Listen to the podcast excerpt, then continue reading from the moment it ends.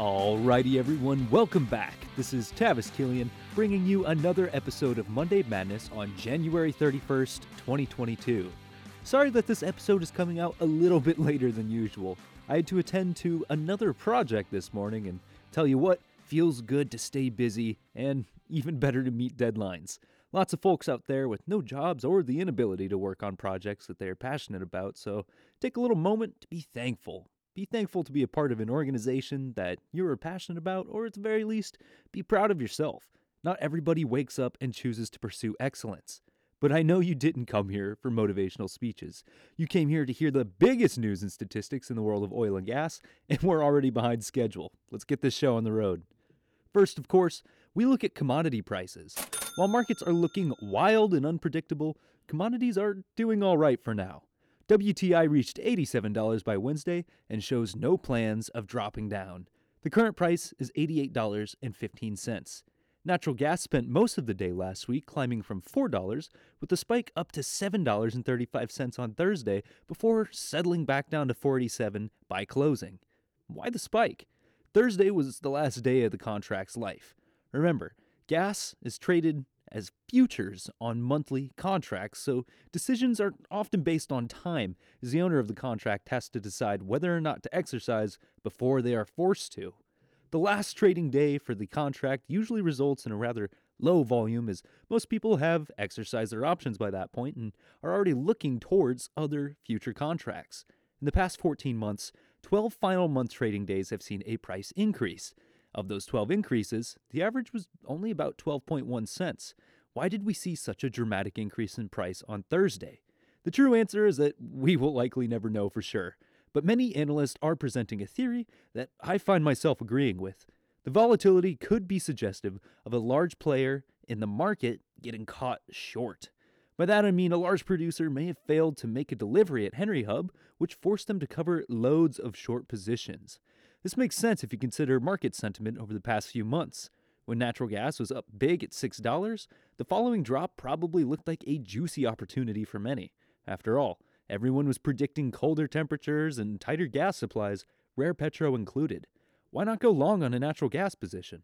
Unfortunately, it seems like somebody really overexposed himself in the process. Regardless, it looks like that $5 price point is right around the corner. Next is the rig count. So far, it looks like 2022 may be a repeat of 2021's trend. By that, I mean we continue to see steady and significant increases. This week, we saw a six rig increase, bringing the U.S. total to 610 or 226 more than we had this time last year. The Barnett Shale is back in business as someone is responsible for starting up two rigs, which now accounts for 100% of the drilling activity in the state. The Haynesville, Marcellus, and the Permian each added a rig to their own portfolios. But as one field comes alive, another dies out due to the balance of thermodynamics. Well, not really, but that is how it happens to play out. The Ardmore Woodford lost its last rig and now has zero drilling activity. State by state, Texas leads the pack with an additional four rigs added. Oklahoma, Pennsylvania, and Louisiana follow behind with an additional rig each. New Mexico is a bit unlucky as they lost a rig. The dominant rig type is, well, to no one's surprise, horizontal, with a stronger emphasis on oil rather than gas. The offshore environment experienced no change. Lastly, the inventory report, which you could have read on rarepetro.com. Come and join the party for this Thursday's report. We had some mojitos last week and a whole bunch of fun, and we'll be sure to feature a fresh new cocktail this week. Again, that's Thursday, so just keep an eye on LinkedIn or our website. As far as the data goes, the EIA predicted a small drawdown of less than a million barrels, but the resulting build was over 2 million barrels. The API was a little more modest with a prediction of a 400,000 barrel drawdown, but they reported a drawdown that was twice as big. Due to confirmation bias, we will be favoring the API this week. But this is the second week in a row that the EIA has reported a build following a seven week drawdown streak. According to the historical data, this is exactly the type of activity we would expect for the month of July. We should also expect builds through at least June of this year.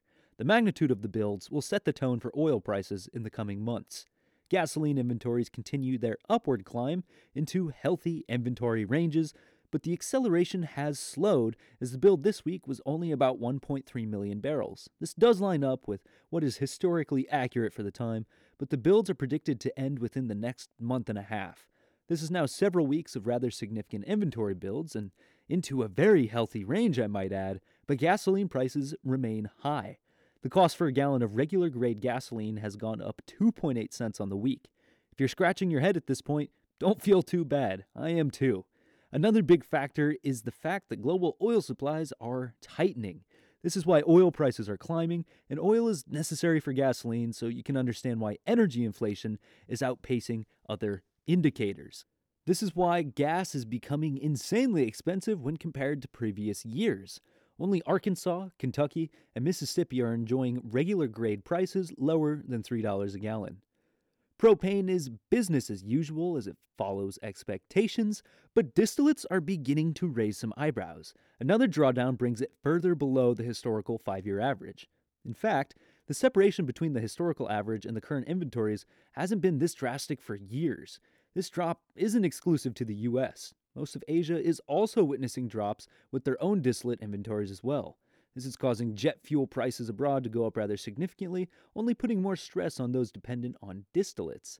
This low level of distillates has now crossed from interesting to concerning, and the next few weeks will decide just how much more worried we should be. And that wraps up the statistics for this episode. It's time we take another look at that European energy crisis, and that's how we'll get into our news. It turns out that Europe has now asked the US to help with finding backup sources that Russia does not have influence over. Russia continued to move 100,000 troops to the border near Ukraine, and it looks like people in the area are starting to sweat. Well, metaphorically, of course, because they don't have the required energy resources to be too warm.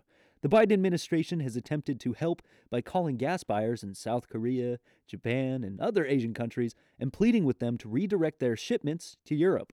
I can't imagine it would be especially cheap to convince these countries to send their already paid for resources to somebody else. After all, Japan never decided to enforce the policies that left the UK in this position and other countries within Europe. I mean, even the US isn't in a position to help, as our own natural gas inventories have once again dropped below five year averages. It isn't anyone else's problem except for Europe and all those big players there. Russia is definitely using this as pressure to justify the full acceptance of Nord Stream 2 and their ability to source gas. Not only that, but they will have political leverage if they attempt to go annex Ukraine. Still, Putin himself has described the whole situation as, quote, another brilliant example of fake hysteria, end quote. Still, fake or not, European officials are calling on whoever they can to deliver energy. While some are able to deliver, most are in no position to share or don't mind waiting for this situation to get a little worse so that they can make even more money off of all the misfortune. Once you have an energy crisis that involves several countries, everything gets to be a little bit hairier. Germany is not doing any of the heavy lifting in negotiations as they claim to be secure in their own energy, but most everyone else is finding them in a bad spot. I know we talk about this almost every week now, but this will likely be the last update before something really significant happens, whether that's a big policy change or civil conflict. As it stands, the energy crisis is only going to get much, much worse.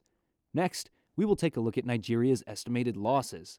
After OPEC Plus loosened the restrictions on all oil and gas production, some countries are really struggling to keep up for a number of reasons. Nigeria is dealing with civil unrest in the form of force majeure and sabotages. This has caused production to fall. It is estimated that in December, they declined in production by 6.6 million barrels, meaning that they lost out on almost half a billion dollars in revenue. That is a huge problem for Nigeria, as 10% of its GDP and 86% of its export revenue is tied to oil and gas. This is making Nigeria a key contributor to the tighter than expected global market. Libya and Ecuador are smaller contributors to the problem, but at the end of the day, OPEC Plus has introduced far less production than the world initially anticipated by about 790,000 barrels per day. Their energy crisis is threatening to grip more of the world than just Europe, and I think there are many international players who are rather excited to serve the world's energy demands. It should bring them a lot of money. But that is all we've got for today's episode. As always, you are more than welcome to send us your energy related questions at podcast at rarepetro.com. We have plenty more content on the website and are pushing out new information almost daily.